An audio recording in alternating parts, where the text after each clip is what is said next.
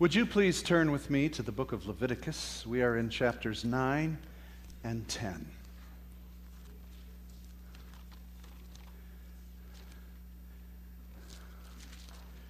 This morning I want to share with you the story of God and fire.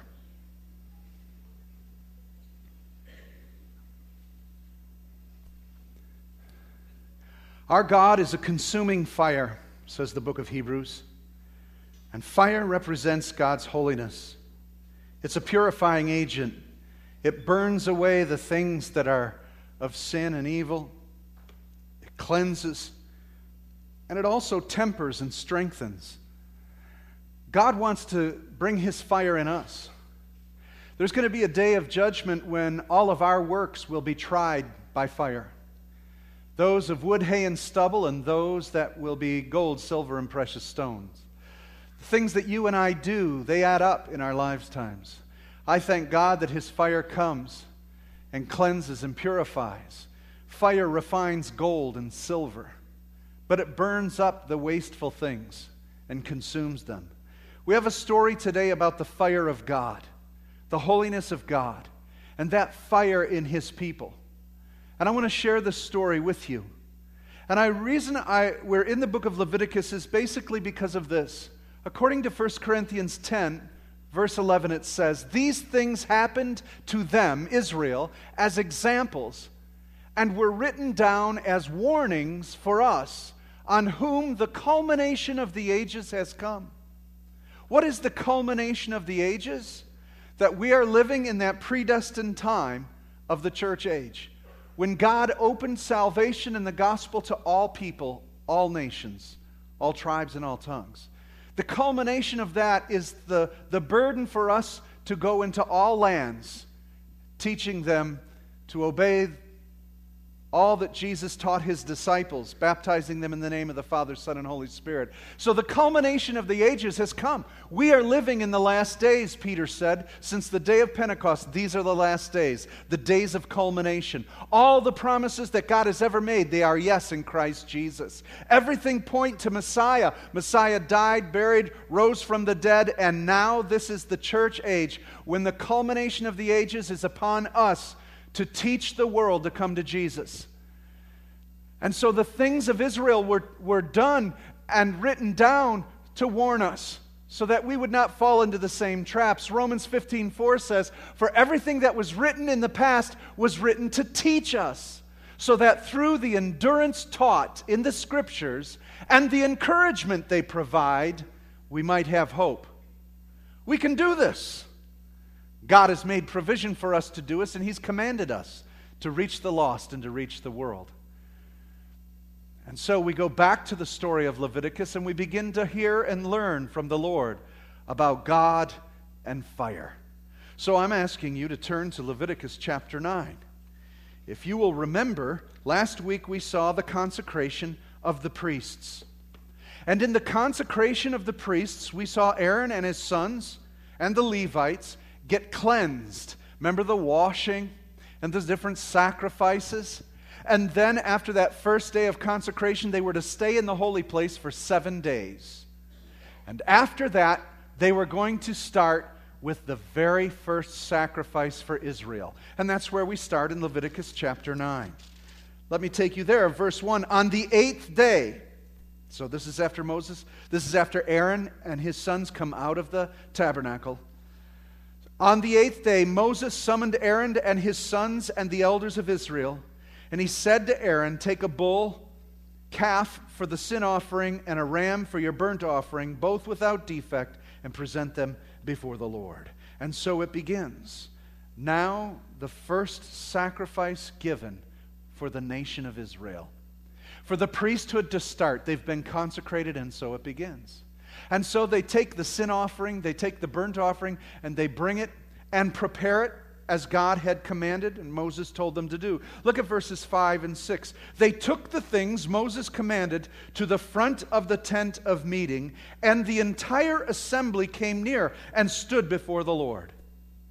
Then Moses said, 'This is what the Lord has commanded you to do, so that the glory of the Lord may appear before you.'" And so here it is, the first sacrifice. After the priesthood is consecrated, now the nation is ready to be consecrated. They all come out of their tents. They all come around the tabernacle, and they're ready to prepare to do this great sacrifice. And as we read, it says this in verses 23 and 24. Moses and Aaron then went into the tent of meeting, and when they came out, they blessed the people, and the glory of the Lord appeared to all the people. Fire came out from the presence of the Lord and consumed the burnt offering and the fat portions on the altar. And when all the people saw it, they shouted for joy and fell face down. You see, over the tabernacle was the Shekinah presence of God. Do you remember that presence led them through the desert, through the wilderness? Remember at night it was a pillar of fire, and during the day it was a cloud that would cover them? And so as the tabernacle was established, the presence of God is there. And after the very first sacrifice is made, then what comes out of the Holy of Holies is a fire that goes forth to the burnt offering, and it lights the burnt offering and that sacrifice from heaven with the very fire of God himself. Woo-wee! That's something to see. And all the people in the congregation went, "Yeah, this is amazing! Our God is awesome!" And they fell on their faces to worship God.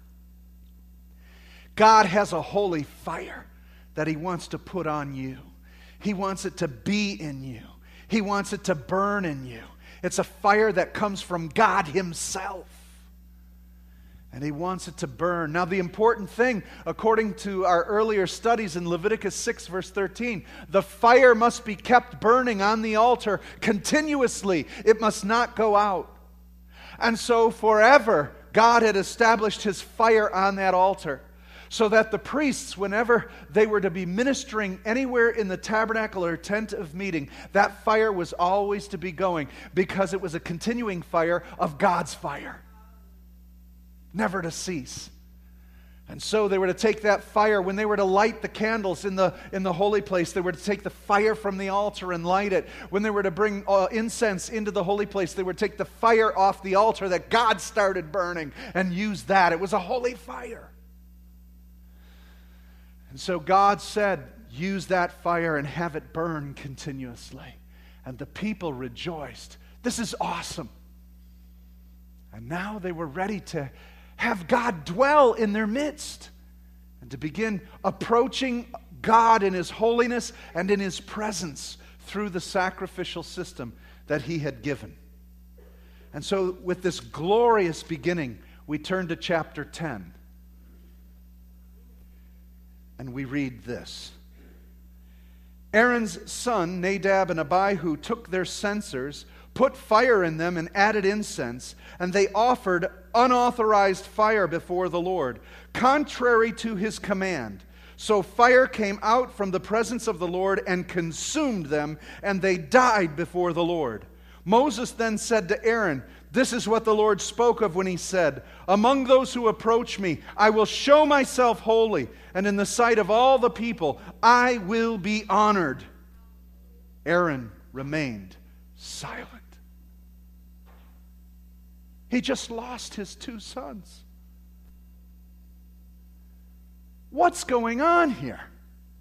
Come on, God. You seem to really know how to ruin a party. Things were good. I mean, we had 8 days of consecration. Isn't that enough? We had our priests in the holy place with you, eating the bread of the showbread of the table. And they came out. We offered the right sacrifices. You came down. Your fire came out. It's on the altar. We're just trying to do our job, and you wreck it. My sons are dead. Imagine the people are stunned. What kind of God is this? What are we to do with him? You ever found yourself really not understanding God at all? the priests that he had prepared, the priests that had consecrated themselves, and they go to do what they're supposed to do, and they go before God, and he kills them. But of course, that's the question. Were they doing what they were supposed to be doing? And as we look at this, we come to find out that actually they were not doing what they were supposed to do. And so we need to get into this study a little further to figure out how involved all of the transgressions were. Let me take you back a little bit further in history to understand Aaron and his sons. I mean, think about it for a minute. Wasn't Aaron the guy that built a golden calf and had everybody worship that? And he got rebuked. Why, when his sons do something, do they get killed? Seems like God's inconsistent. Has anybody come to that conclusion? God is just really inconsistent. What he did for them, he didn't do for me, or what he did to me, he doesn't do to them. Am I talking to anybody here this morning? How many of you have ever come to the conclusion that God is just too inconsistent to follow? Well, the problem is that Aaron did what he did before he had any knowledge of what was correct in the temple and proper in the way of worship to God. In fact, he hadn't even yet met God on Mount Sinai. He was down while Moses was there. The problem is that Nadab and Abihu, his two oldest sons, in fact, were instructed by God and knew what to do. In fact, let me show you something that's amazing. Earlier on in the book of Exodus, God had called Aaron and his sons, Nadab and Abihu. Throughout these previous scriptures, we find Aaron always being called with his two oldest sons, Nadab and Abihu. They were in line as successors to Aaron. And so God is training Aaron, who is training his sons as well. And so they're always in the show as well. They get to go along for the ride too. And everybody in Israel knows who they are. That's Nadab and Abihu, yeah. Right? And so it says in Exodus 24, verses 9 through 11, that Moses and Aaron, Nadab and Abihu, and the 70 elders of Israel went up and saw the God of Israel. Under his feet was something like a pavement made of sapphire, clear as the sky itself. But God did not raise his hand against these leaders of the Israelites. They saw God, and they ate and drank. That's Exodus 24, 9 through 11. Nadab and Abihu got invited into God's chamber. They had an opportunity to see God. Now that's interesting because Jesus has said, no man has seen God and lived. We know that Moses earlier wanted to see God, and God said, you can't handle this. He said, I'm putting my hand over you. You can see my back. That's the most you can handle. Most Bible scholars believe that here, when they say they saw God, they are seeing the figure of God, which is called a theophany, or the image of God, which would be a pre-incarnate Christ. The glory of God coming forth for them to have a visage of, a vision of. And so here it is. Nadab and Abihu are with Aaron and Moses. They see God. They know God. They have an experience that no one else in Israel has had. They've had an opportunity to have lunch with God. I mean, we're not talking about see and run. They fellowshiped in the presence of God. That is awesome.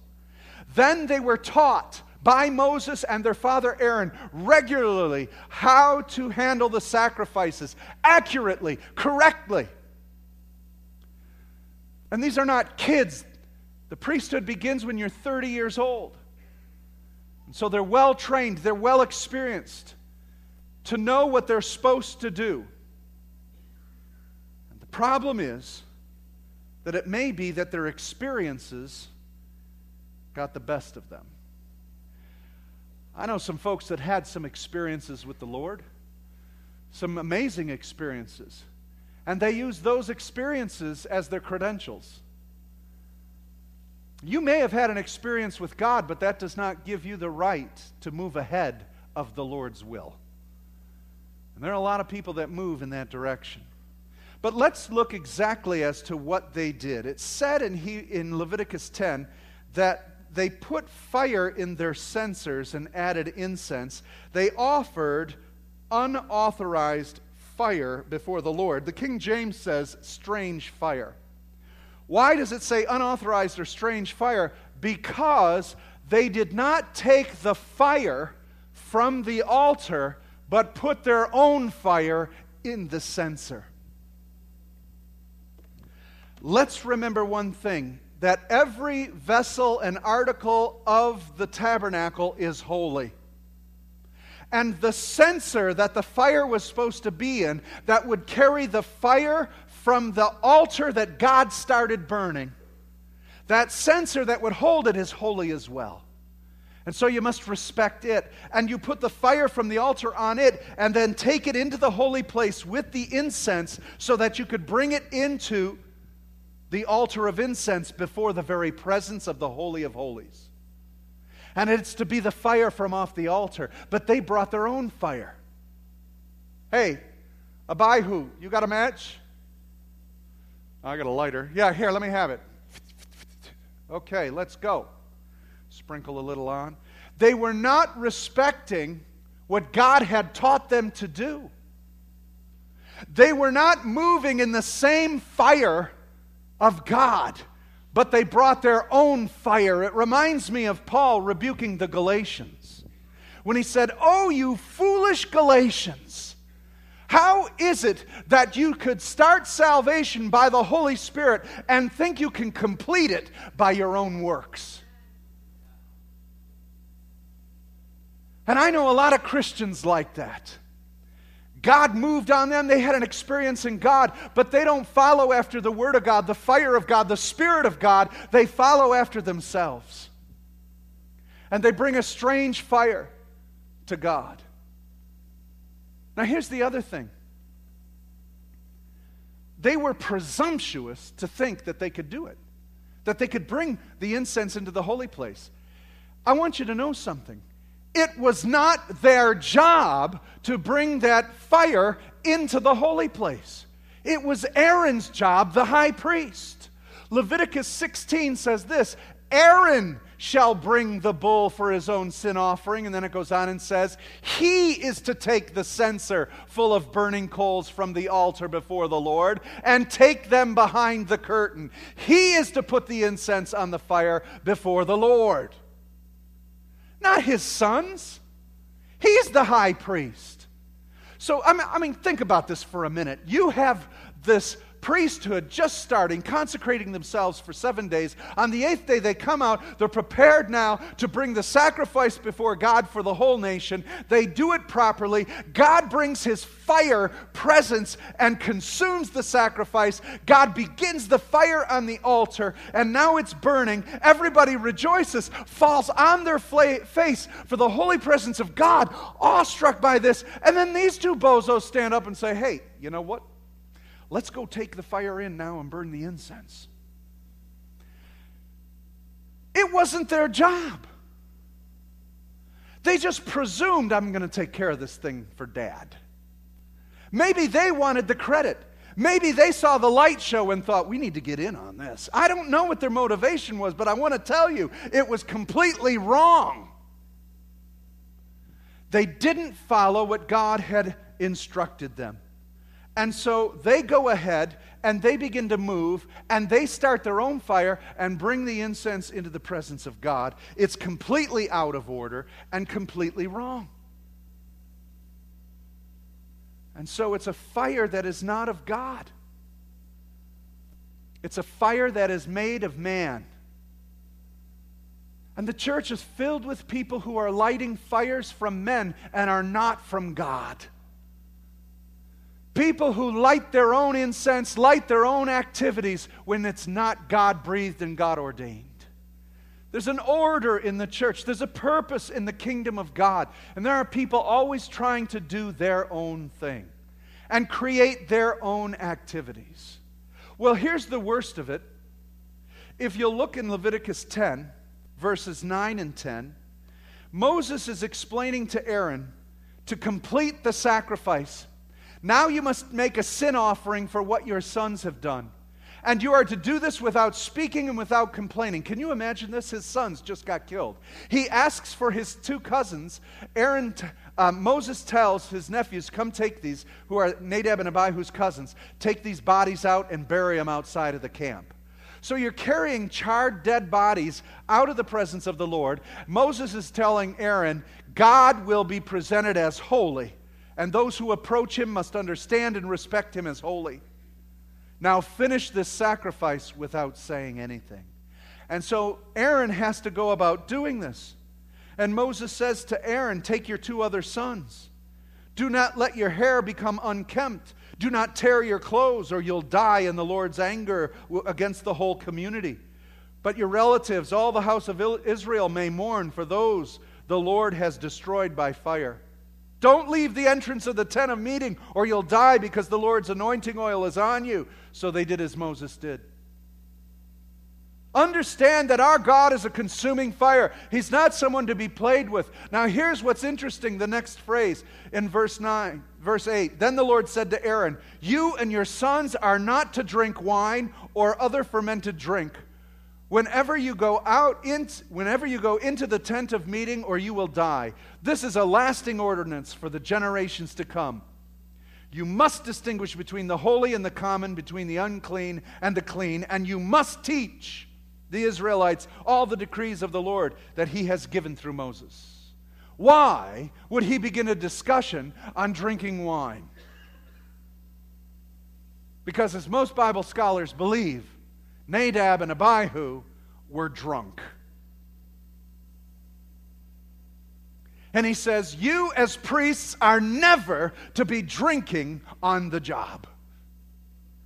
You never come to the Lord drunk. You never present yourselves before God drinking wine. You're the teachers of Israel. And so now when you put this story together, and you recognize that God's holy presence comes to Israel through the sin offering and the burnt offering, his fire of holiness lights that burnt offering, and then the people rejoice, fall on their face. And then Nadab and Abihu, hey, let's do something good here. They're drinking wine and celebrating over the good things, and they swear the priests, let's go. Foolishness.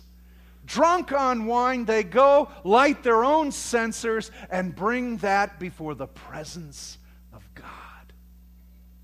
It's one thing to come to God as a sinner in ignorance and needing salvation. It's another thing knowing full well the holy God and basically slapping him in the face. The foolishness of these two. They were immediately killed. If you'll remember, after the day of Pentecost, when the fire came down from heaven over the heads of the apostles in the upper room, the 120, and the fire of God came upon the new altar, the church. If you'll remember, right after that offering, there were two who came into the presence of God lying about the money that they had spent, and they as well were killed, Ananias and Sapphira. Because our God is a holy God. Couldn't he have just corrected them? You don't understand. They've been trained. They've been taught. It was a heart issue. They knew exactly what to do and what not to do. It says in Leviticus 9 and 10 that they did what they were not commanded to do. They were insubordinate, drunk, and brought strange fire into the presence of God. And the issue is that they were teachers of Israel. And as Tertullian, one of the early church fathers, said, when the teacher sins, he teaches sin. For Moses said to Aaron, among those who approach me, I must show myself holy in the sight of all people. I must be honored. Because if you can approach God drunken any way you want to approach him, what does that teach all of Israel about their God? No. God said, I'll not have this. My people must know who I am and respect me. And I'll be honest with you, brothers and sisters, I think the church has lost a holy fear of God. I think we've become so commonplace with him. He's our buddy. He's our pal. We get away with foolishness in the church. We do all sorts of things and promotions and activities that have nothing to do with God. We sell Christian paraphernalia. We do these crazy things on TV and all sorts of activity, all in the name of God. And I wonder, really, is it the fire from the altar or the fire from someone's own ingenuity? It's a strange fire that's burning.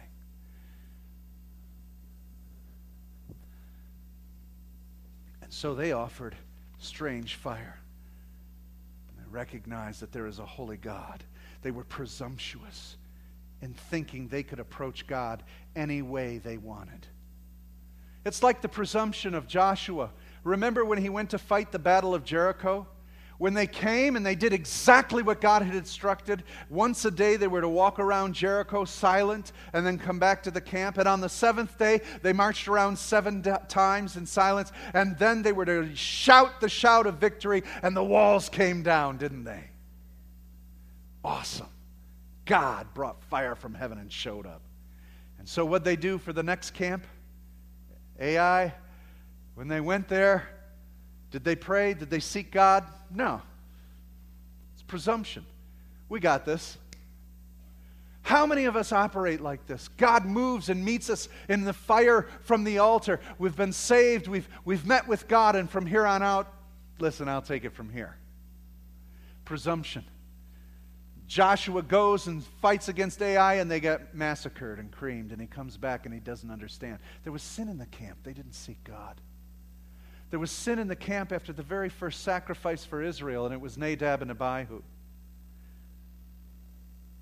It's interesting how quickly sin shows up when there's a move of God. Have you ever noticed that? Huh? Noah makes it through the flood and everything else. This is awesome.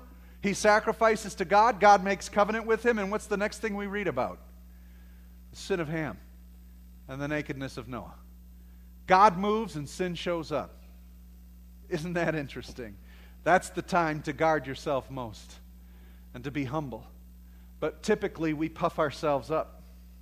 We made it. Now there's one thing about presumption and acting foolishly before God. I thank God for grace. I'll call myself the biggest fool here because I've done so many stupid things, but thank God for grace. He saved me. We can compare stories later. But I like what Paul said. Paul didn't get killed. Paul did some pretty terrible things. Paul says this, even though I was once a blasphemer and a persecutor and a violent man, a murderer, I was shown mercy. Why? Because I acted in ignorance and unbelief. Paul murdered Christians. He blasphemed the name of Jesus. He couldn't stand to hear that name. Why didn't he get killed? Because he operated in ignorance and unbelief, which is very different from how Nadab and Abihu operated. They had full knowledge of how to approach God, yet they rejected that and did what they wanted. They didn't have the fire from God. They brought their own. They didn't have a true conversion and faith in what God had done and what their position in the priesthood was. They had no faith for that. They had presumption and their own activity. It's interesting, the church is filled with people who are not born again, who are not filled with the fire from the altar, but the religion of their own serving God. 80% of Americans say that they're born again. Please don't. If you're not born of the fire of God, don't say you're a believer. Because the testimony of the church has been so watered down that the world doesn't know what the true fire of God is. They don't know. All they see is a strange fire in the church. Odd things going on. In the end of this, I consider Aaron's sorrow. Aaron followed through and did all that he was supposed to do, presenting the sacrifice for the sin of his own sons. And it says that when a sin offering, according to the law, when a sin offering was made, the front portion of the sacrifice was given to the priests to eat, and they were to eat it in the holy place. And so they make the sin offering, and Moses goes into the holy place to make sure that everything's going all right now. I mean, we just had to take a couple bodies out of here. And he comes and he finds out that they did not bring the meat from the animal of the sin offering to eat, but instead they burned the whole offering, and now Moses is upset. What's going on? What are you doing to me? Aaron, why did you do this? And I think of Aaron with a broken heart, what he had hoped his sons to be, what he had experienced with his sons, probably how he disciplined them, how he taught them, how he had more expectations for their lives than what they had done. Maybe they were always rebellious, I don't know. Maybe they didn't always listen, but he was frustrated, he was upset. He just lost his two sons. And it says in Leviticus 10, verses 19 and 20, Aaron replied to Moses, "Today they sacrificed their sin offering and their burnt offering before the Lord. But such things as this have happened to me. Would the Lord have been pleased if I had eaten that sin offering today?" When Moses heard this, he was satisfied. What the high priest was saying, I can't eat this sacrifice with joy. My heart's broken. I can't eat this in the presence of God. Would he have me rejoice when I am in mourning? And it is said in the law and in the Hebrews that when the high priest was mourning, he could not eat of the sin offering. Moses is brokenhearted.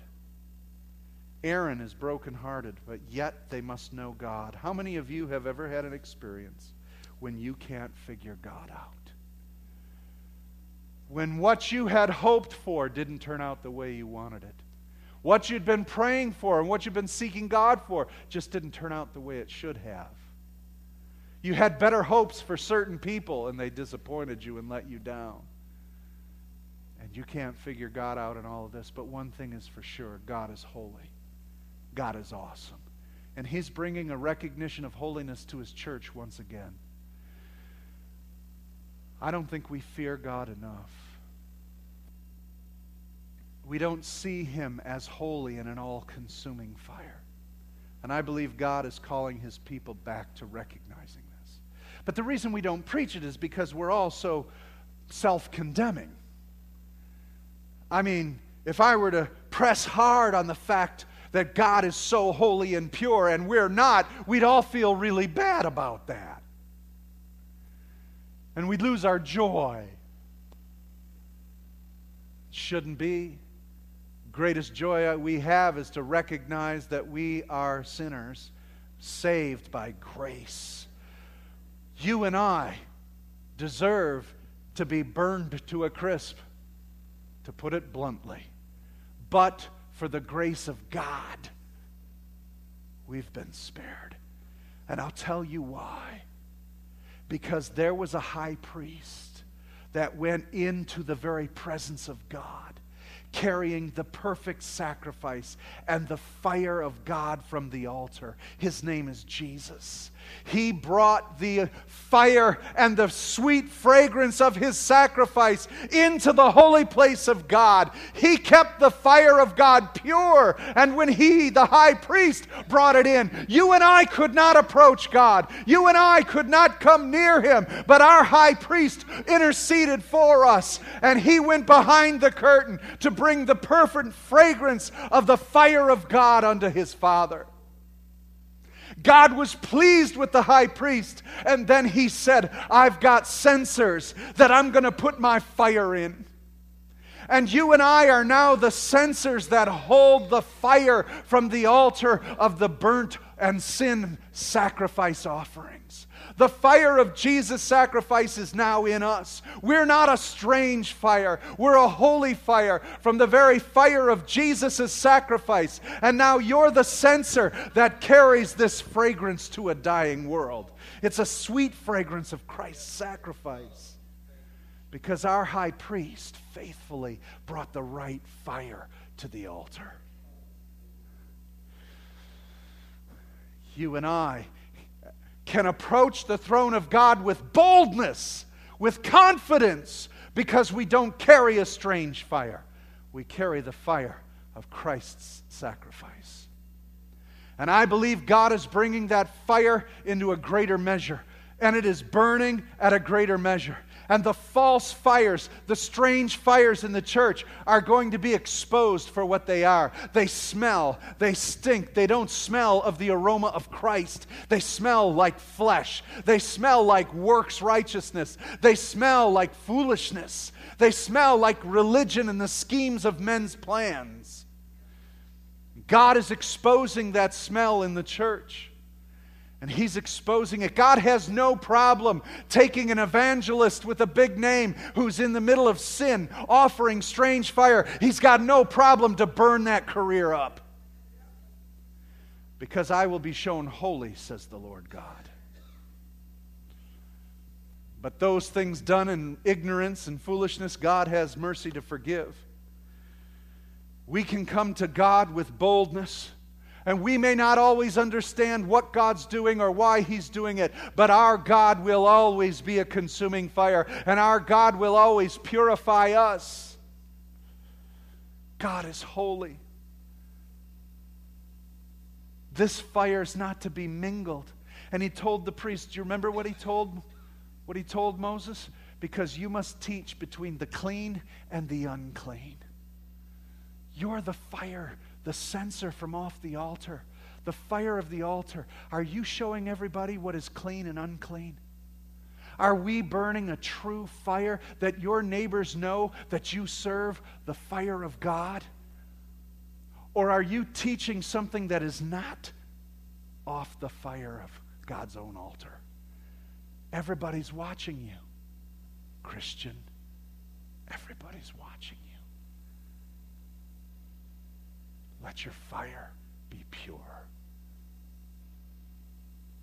And there's only one source for the fire of God, Jesus Christ our Lord, burning in our hearts with purity. God has ignited you by His fire. Let's bow our heads.